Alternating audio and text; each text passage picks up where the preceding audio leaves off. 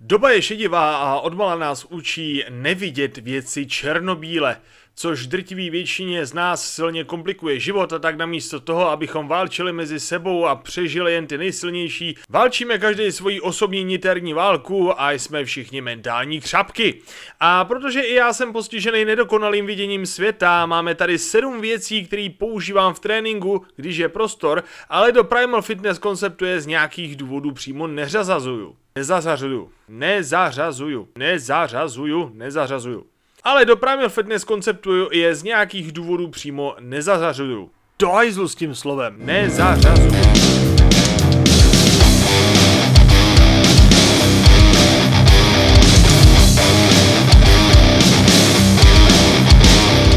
Takže, ať zase víte, co nás čeká, ke každý pomůcce si řekneme něco málo zajímavého, pak ji zkusíme nějak zařadit do tréninku a na tom základě ji ohodnotíme. A pokud byste měl někdo ještě nějakou připomínku, ocením samozřejmě názor, klasika, komenty, messenger, hele, však to znáte. Máme svobodu slova a tak. Pomůcka číslo jedna, expandéry.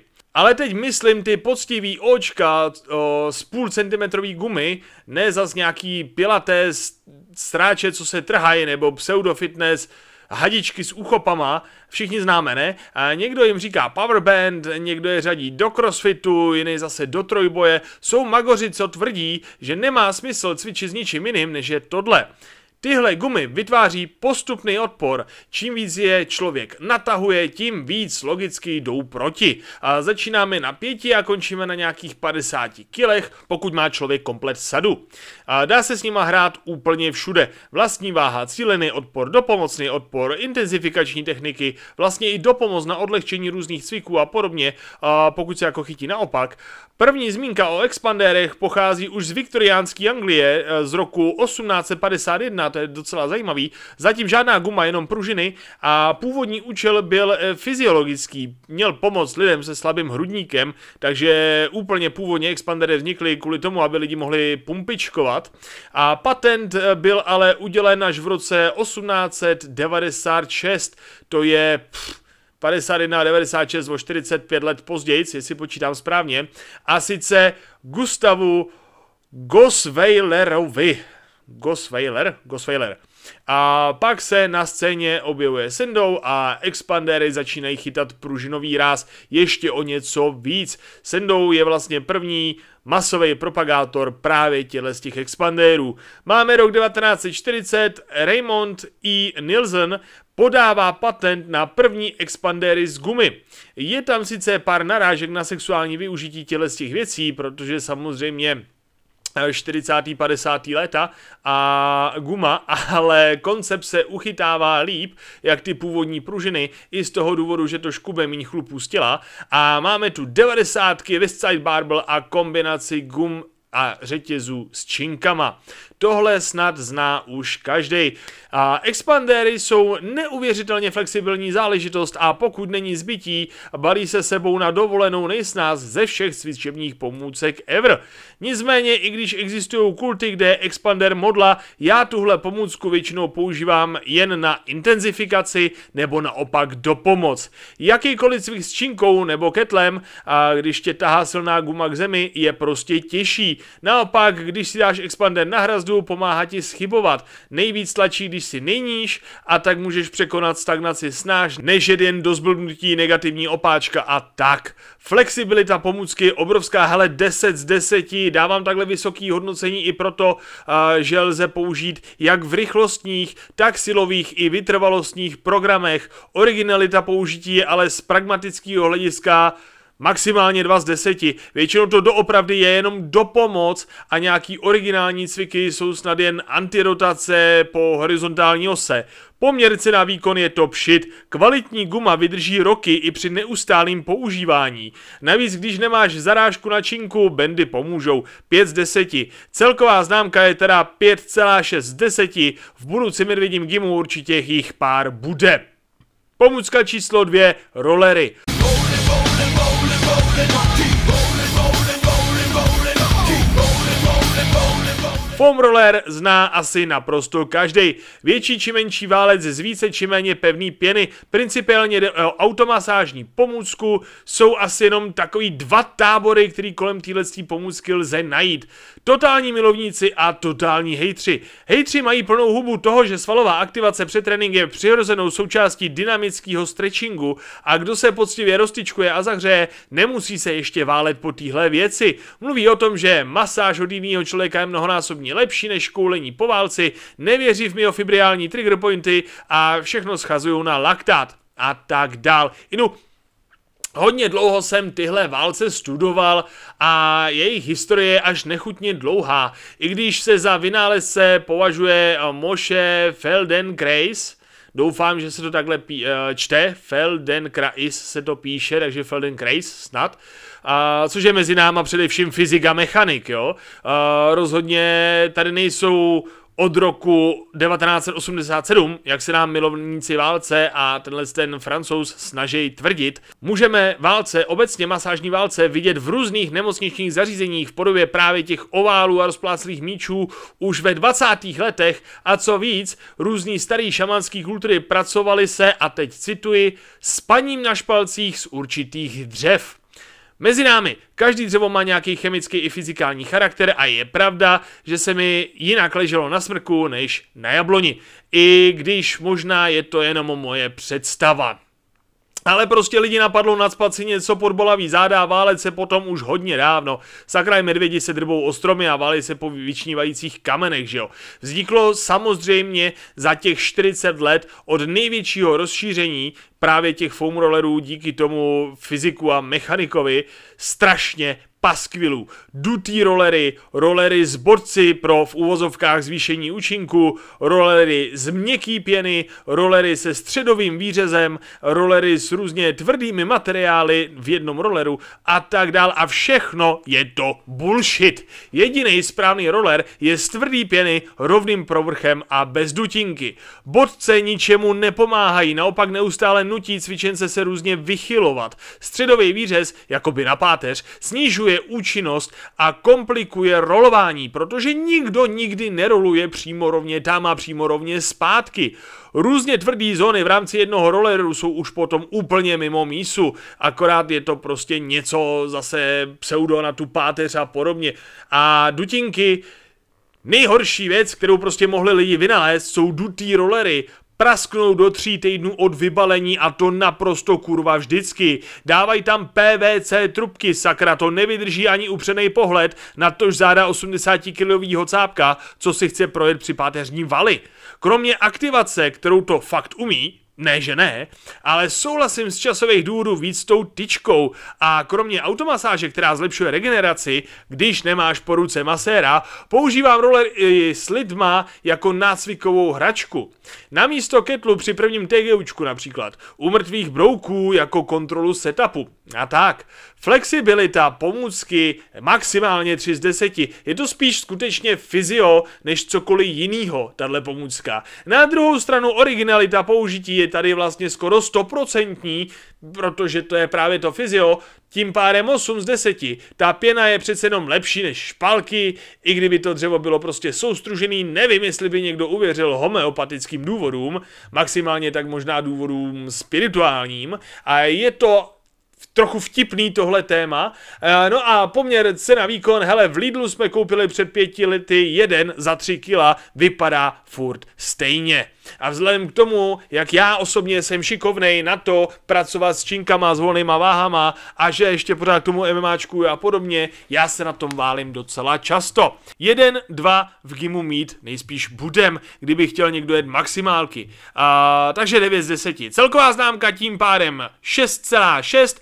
Bacha, Pořád ale musím zdůrazňovat, že je to prostě víc fyzio než fitness, jo? Ale to jako svoji pozici tu tam má. No tak co myslíš, mám u tebe šanci? Ale jo, ještě seš v toleranci.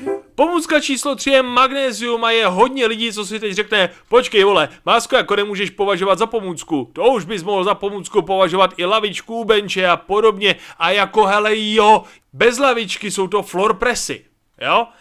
Másko nicméně skutečně vnímám jako samostatnou pomůcku a mám proto několik důvodů a samozřejmě si je všechny postupně vysvětlíme. Ještě předtím trochu definice. Máme tuhý másko, klasický kostky, co se postupně drojí na prach, notoricky známá věc, která na každých trojbarských závodech po kilech ulpívá na plicích všech v hale, pak tady máme tekutý másko, to někoho napadlo akorát nadrobit to másko prostě do indulony, kydneš to z tuby, rozetřeš, počkáš, než se olej vsákne a zbyde ti hustá tlustá vrstva. Tekutý másko má vyšší krivost na centimetr, je logicky dražší, tuhý má za výhodu nejenom v ceně, ale právě i v prachu. Páč přece jenom ten prach z tuhýho máska, když už si zapocenej, pomůže mnohonásobně víc, jak tekutý másko na rozteklý ruce, který je spíš právě na to suchý dlaně, že jo, to tekutý másko a tak. A teď proč bychom to měli vnímat jako samostatnou pomůcku, když se s tím necvičí, nefiziojuje a tak. Hele, do pomoc uchopu je logicky to, co každý význá a očekává právě od magnézia, že jo? V některých předních gimech, kterými slouží jako silný zdroj inspirace a informací, to právě kvůli tomu zakazujou. Pokud to neudržíš, tak se to nesnaž zvedat. Takhle nějak bych jako asi popsal, jak tam mají nastavenou tu filozofii. Prostě klouže to, udrž to. Jako, hele, Jo, ale pro trénink uchopu je lepší pomůcku udržet, než si ji pustit na nohu, nebo ji hodit někomu do ciferníku. A pokud ti klouže činka, může to být prostě jenom potem, natři se. Jo, pokud si nejsem jistý, jestli ti chcípá uchop, po natření to pak už bude jasný. A není nic logického trénovat uchop potem zhoršenýma podmínkama u klasických liftů, ale OK. Tam je to ještě jakž tak safety. Přejdeme ale k jednoručnému kombinovanému swingu, kdy ti klabel lítá před tělem, za tělem a kolem hlavy v jednom navazovaném pohybu. Je tady čas na kluskou dlaň, ty vole ani náhodou. Ale naopak jako u expandérů nám to dává nový tréninkové možnosti. Takový ty, kdy my Takový ty gimy, kde nemůžeš mágovat, protože se jim to jednou za čas nechce otřít, nějaká ta pomůcka, razda nebo to, to je ekvivalent BBCčka, jo, utíkej. Uh, no a když tě chytají křiče a ty si lízneš, že jo. Takže originalita použití, jedna z deseti, páč se to prostě používá na jedinou věc, tření. Jo, neznám víc sexy holku než holku s mágem ve vlasech, ale musím zůstat objektivní. Flexibilita, levá dlaň, pravá dlaň, opěrný body na zádech a drsňácký efekt na focení. 4 deseti a poměr cena výkon, kostka je za 20. Kostka je za 20. 10 z 10 a to mi nikdo nevyargumentuje. Kostka vydrží na 10 lidí dvakrát týdně 3 měsíce. To je kolem 50 halířů za mnohonásobně bezpečnější trénink jednotlivce a možnost provádět větší peklíčka nejen silově, ale hlavně swingově. A swing je v Prime Fitness celkem podstatná teze. Celková známka pak 1 plus 4 plus 10 děleno třema je 5, jenom kousek od expandérů. Masakr, ne? A to si na začátku nečekal, že másko bude něco jako pomůcka. Dokonce to slouží i té intenzifikaci. A tady nám teď nastal čas na malé filozofické okénko. Kolik internetových fitness skupin je potřeba navštívit, aby se člověk zbavil bolesti zad jen za pomocí rad lidí v těchto skupinách? Jenom jednu. Primal Fitness Kolektiv CZSK. A pokud byste chtěli jít rovnou ke zdroji a tím si mimo jiný udělat malý bezvýznamný plus u někoho, kdo bude mít jednou vlastní gym a starým známým rád udělá kafe navíc, hele, Berlife, b a r r r Life, jak na Facebooku, tak na Instagramu, když tam dáš .cz, tak i na webu a podobně, je vědecky dokázaný, že lidi, co s náma trénujou, mají o 86% lepší život než ty, co ne. A pomůcka číslo už nevím kolik, hrazda a kruhy. Ano, je to s podivem, ale když se nad tím zamyslíte, já mnohonásobně víc protěžoval od stropu vyslící lano, než klasickou obyčejnou hrazdu nebo gymnastický kruhy. A v díle s lanama, uh, sedmý tuším byl, nebo tak nějak, jsem hodně vysvětloval, proč takže nechci úplně zase zabírat čas tím, že bych se opakoval. Koukněte se na tam ten díl, jo, jmenuje se to prostě lana. A nicméně, i když vysící lano má oproti hrazdě a kruhům hodně různých výhod, oboje pomůcky si pořád drží vyšší flexibilitu i originalitu cviků. Masláb na hrazdě je frajeřina. Ano, ukaž mi ho na laně a budu ti tleskat. Jo, backlever na hrazdě je základ. Na kruzích už to člověk může protáhnout do Kordovy a na laně to jsem viděl dělat borce snad jenom v černobílých videích. Chápeme, kam tím mířím. Lano je pro všechny tyhle pomůcky, na který se můžeš zavěsit, prostě top strop nejvyšší výkonnostní stupeň. Takže asi takhle. Když to jde a svěřenec má dostatečnou úroveň, cpu ho na lano. A není vlastně moc důvodů, proč by se měl zdržovat jinde. Pokud je ale svěřenec na laně ještě nestabilní, pokud ještě na něm neudrží svoji váhu, případně pokud je tam nějaký zranění nebo je potřeba udělat nějaký sidestep a pak je tam ta hrazda, případně ty kruhy. Sám s lidma z větší části jedu věci, které se na těchto hračkách celkem překrývají, ale jsou borci, co na každé jednotlivé z nich zvládnou něco jiného. Na hrazdě to jsou různý pekla ze street workoutu, na kruzích olympijské sestavy a Iron Cross, no a na laně šplhy bez přírazu jako dokonalá unilaterální hororovka. Tři prostě. Jak hrazdu, tak kruhy, co se originality použití musím dát na 5 z 10.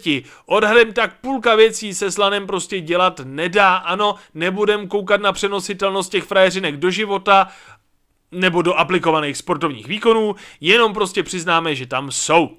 Flexibilitu musím dát na 3 z 10, vyvěsit se kvůli dekompresi, odcvičit si to svoje a využít to k zavěšení nebo ukotvení jiný pomůcky, případně na tom sušit ručníky. Víc tam toho nemůžu vymyslet. Poměr cena výkon je tady taková těžko zodpověditelná otázka, protože hrazda mezi futra je něco jiného než tečková hrazda do zdi a to všechno je prd proti samostatně stojící gymnastický hrazdě. A stejně tak kruhy jsou různých kvalit od těch klasických kladkostrojem u stropu po přenosní s popruhama na každou větev po cestě. Když budeme brát ale teda průměr, je to něco, co zničíš jen s velkou a upřímnou snahou. Náklady jsou někde uprostřed, co se pořízení týče, údržba skoro nulová. Hele, já tam dám 6 z 10. Celková známka za hrazdy a kruhy je teda 4,6 z 10. Další pomůcka je Cobra Rope. Neptejte se mě, proč se to jmenuje takhle, proč ne jinak, nevím, nenašel jsem to, ale pro toho, kdo netuší, tak je to krátký středně tlustý lano.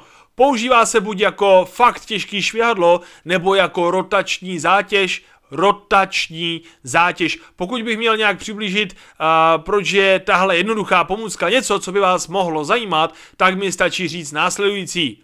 Cowboy TGU. TGUčko je samo o sobě už celkem komplexní cvik, že jo? A teď si vem, že nechceš v horní ruce držet kettle, ale točit s lanem, který váží třeba i 4 kilča. Neustálý točení je vlastně už samo o sobě dost drsný, dost náročný, protože to musíš neustále udržovat v letu po celých 360 stupňů. Není tam žádná fáze kivu, celý je to jedna velká akcelerační fáze e, s nutností stabilizace těla pod tím, protože samozřejmě je tam nějaká odstředivá síla a podobně. Takže nejenom, že se snažíš s tím točit, ty se snažíš ještě sám sebou netočit pod tím. Jo a furt se tam snažíš samozřejmě o to TGUčko, že jo. Divil by se, kolik cviků může mít cowboy variantu a vůbec nemusíš točit nad hlavou, ale třeba i před tělem, vedle něj, nebo osmičkovat, windmily, výpady, dřepy jsou naprostý zlo a tak. A ještě musím zmínit, že hodně do východu z blblých trenérů, hlavně kolem klabů a mejsů, máchá Cobra Rope tak, že drží oba konce a točí tím ohybem uprostřed. Je něco jako splašený švěhadlo, ale nechtí přesto skákat. Uh, Following Dutchman byl na tom třeba hodně pěkně vidět, na Instagramu to několikrát má. A Hells Bells 88, zase Instač a tak, koukněte se na to. A každopádně, Občas tam udělají uzel, což mi ale jako připomíná spíš takový ošizený tornado ball. A našel jsem jeden docela sexy způsob práce s Cobra Rope a ten pochází z BJJ Gimu přímo uprostřed Brazílie. A nerozšířilo se to ještě moc po světě, netuším proč, je to skvělý, úžasný a dokonalý. Hele, oni čapnou jeden konec a druhý nechají volně. A máchají tím jako, jako z Battle Rope, jo? Volný konec tancuje a nutí cvičence neustále měnit postoj a způsob máchání a dělat kru, pár kručků sem, pár kručků tam a tak dál a tak dál. Varianta pro začátečníky je prej fajn s osuškou, jako kdybys chtěl vyvětrat prostě celý gym a hodně splašeně, jo, na piku. A po třech minutách s osuškou země solidně lilo, takže musím doporučit. A s Kobrarou, jako když se to dělá už i s tím těžkým lanem, no prostě masakr. Unilaterální, neustále dynamicky se měnící, nejenom v prostoru a, pomůcky, ale i v prostoru těla peklíčko. A na švihadlo je to samozřejmě taky nářez a to hlavně na trapézy, bicáky a lejtka. Nevím, jestli bych to ale zařazoval pravidelně oproti ostatním způsobům použití, protože přece jenom je to docela jednostranný přetěžování, když se přesto skáče. Nemluvě teda o tom, že se s tím do maličku švihneš jenom jednou. A pojďme to zhodnotit. Originalita je vlastně založená na úpravě klasických cviků a jejich posunutí na vyšší level. Takže nic moc. Pokud přidáme třesení a švihodlování, můžu tam dát maximálně 3 z 10. Flexibilita je ale za to fakt vysoko ze stejného důvodu. Takže 8 z 10. Poměr cena výkon je směšný. Za 3 stovky moře srandy a práce navíc 7 z 10. Celkově jsme teda na čistých 6 z 10 a to je fajn. Další pomůcka, a mám takový pocit, že je to pomůcka předposlední, je už lehce zmiňovaný Tornado Ball, nebo Tornado Ball, nebo já nevím, jak bych to přečet, prostě Tornado míč. A já už jsem to vlastně nakous, takže tohle je další pomůcka, kterou mám strašně rád a skoro vůbec ji s lidma nepoužívám. A hnedka si řekneme proč, kdybych měl tu pomůcku nějak popsat, tak si představte Medicine Ball a na laně. Jo? Respektive i na dvou. On ten medík má něco jako ucho, skrz který to můžeš provlíknout a držet to buď to v každý ruce jeden konec lana, a nebo v jedné ruce prostě unilaterálně. V čem je to fajn? Úplně nový rozměr rotačních a slemových cviků.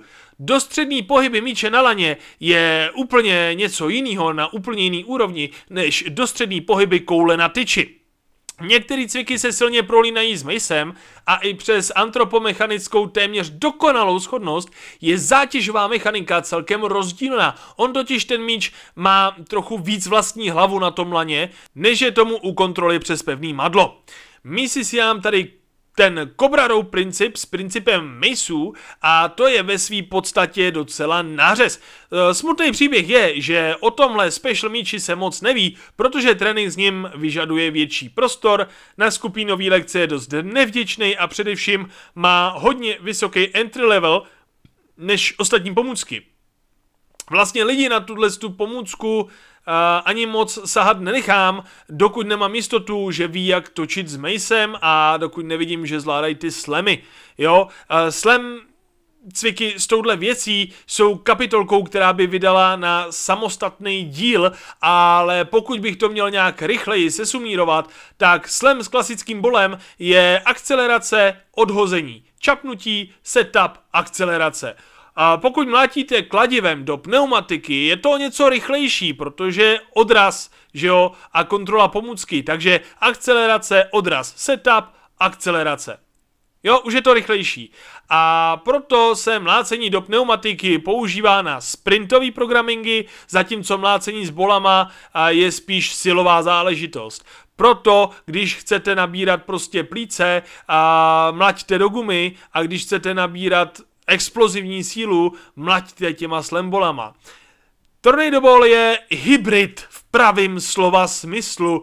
Vlastně pomůcku neodhazuješ, ale vlastně ji ani nemáš celou dobu plně pod kontrolou, protože, jak už jsme si několikrát řekli, je to na lanu, ne na tyči a pomůcku na tyči můžeš tlačit, všechno ostatní se dá jenom tahat a tenhle ten nepatrný rozdíl je docela e, znát vzhledem k tomu, že u Primal Fitness je hodně věcí o tom tahu víc jak o tlaku, tak práce s Tornado Ball je jako fajn zpestření pro pokročilý cvičence, ale to je skoro celý. My tam nepotřebujeme další tahy, jo? My tam potřebujeme prostě nějaký ty tlaky. Originalika cviků s pomůckou je nižší, řekněme 4 z 10, flexibilita tak 7 z 10, protože hodně se to prolíná s těma mejsema, Cobra Rope i obyčejnýma bolama a poměr cena výkon je problém určit opět, protože pokud se člověku doma válí starý popraskaný medík a čtyři role kobercovky, může si ho udělat na punk za pár stovek. To bych dal třeba na 8 z 10. Ale originály z kůže se hodně blbě schánějí, hodně blbě dovážejí a tam jsme prostě na tisících, takže 3 z 10. Když tam dám průměr na ten poměr cena výkon, tak je to 6, tím pádem celková výsledná známka bude 5,6. No a ta poslední pomůcka budou bedny. Dneska už mě fóry nějak nejdou přes pisky, Stojím s dlouhou kravatou na bedně. A to zná asi i ten nejposlednější z posledních, nejdebilnější z debilních. Velká dřevěná krabice, škatule na cvíčo, prostě bedna. Někdo bedny vnímá prostě jako na to se skáče věc. Někdo ji používá maximálně na dosedy, když piluje novou váhu na těžkých dřepech, jsou různí fyzioterapeuti, kteří bednu používají pro svoji praxi a takovým mimochodem všechna čest a vole, tleskáme. A pak tady je strašně málo lidí, co mají radši bedny než lavičky i na jiný cviky, a jakože ne bench press, ale bedn press, hej, pořád lepší, než pod sebe při snaze o velký benči dávat gymnastický velký míč a očekávat, že nepraskne a ty si něco nezlomíš. Praskne a zlomíš. Vždycky, když vezmeš míč na víc jak 15 kilovky. A navíc to na to míči ani nedává anatomický smysl, kineziologický, jakkoliv. Nic. A zpátky bedna. Já mám rád vlastně všechny tyhle přístupy jen na ty lavičky, teda nedám dopustit a budu v medvědím gimu samozřejmě, ale i hromada beden.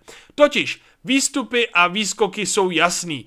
Dosedy a došlapy taky. Pak je tu práce s velkou činkou. Dosedy na bednu pro horní fázi dřepu, dotahy z beden pro horní fázi tahu. Stejně tak dotlaky, pokud jde o horní fázi bench pressu. Vše nahradí klec, ano, ale ne každý jí má, že jo?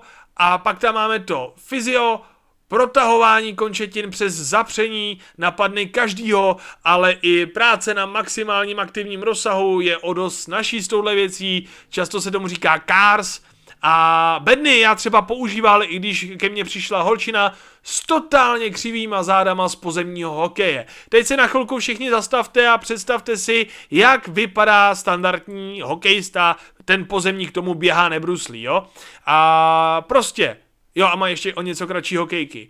Je to vyrotovaný jedním ramenem dopředu, schrbený, samozřejmě ne v kyčlích, ale v páteři schrbený, takže je tam přetížený poslední hrudní, první bederní, je to vyrotovaný, jedna lopatka je v hajzlu, druhá kyčele je v hajzlu a tak dále, a tak dále, a tak dále. Takhle křivá holčina mi přišla. Jako, jako notoricky křivá, jo, to už prostě byl posturální problém. Dostala tyčku, čapla to jako při horním dřepu na hajbar a jela před klony mezi bednama.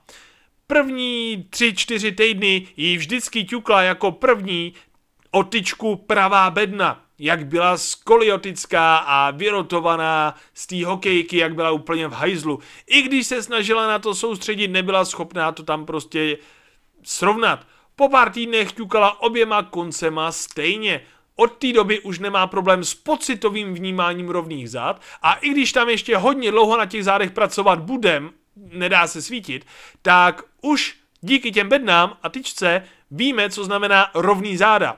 Předtím jí to nevysvětlili ani u doktora sakra. Takže vlastně bedny nemají moc originální použití, protože je to jenom jeden velký schod a dřepy s bednou vypadají divně, mnohem hůř než dřepy na bednu. Takže tam dáme prostě 2 z 10.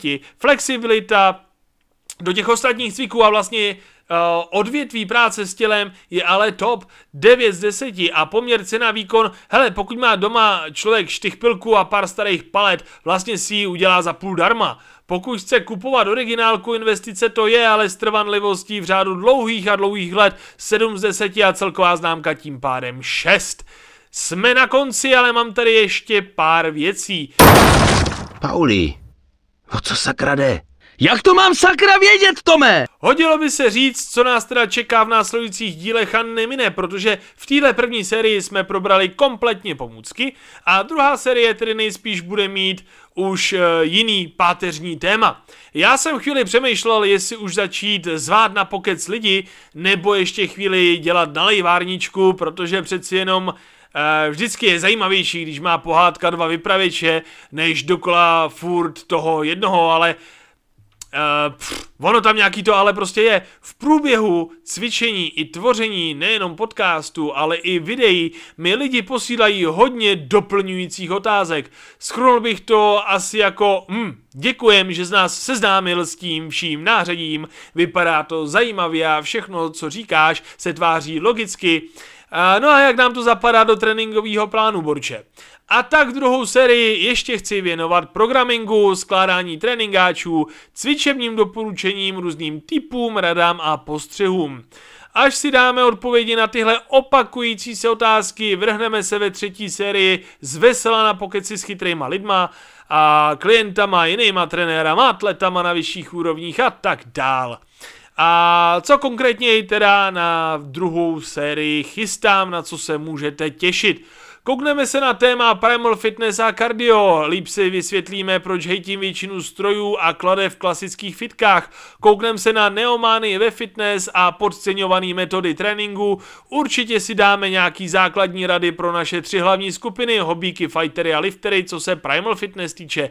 Dáme si tam intenzifikační metody a možná, možná koukneme na zapomenutý věci s činkou, která sice není přímou součástí Primal Fitness, ale je samozřejmostí každý sportovní přípravy. Věřte nebo ne, ale víc věcí, co se s ní dá dělat, jsme za posledních 50 let zapomněli, než vymysleli.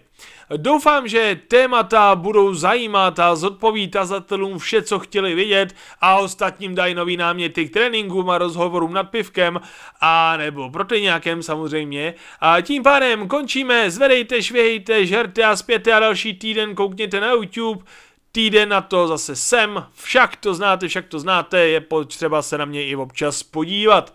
Koukněte na Facebook, koukněte na Insta, koukněte na web, koukněte kamkoliv čus. Já si to sám naložím, odvezu a pak asi vykouřím. A co jako budete dělat vy?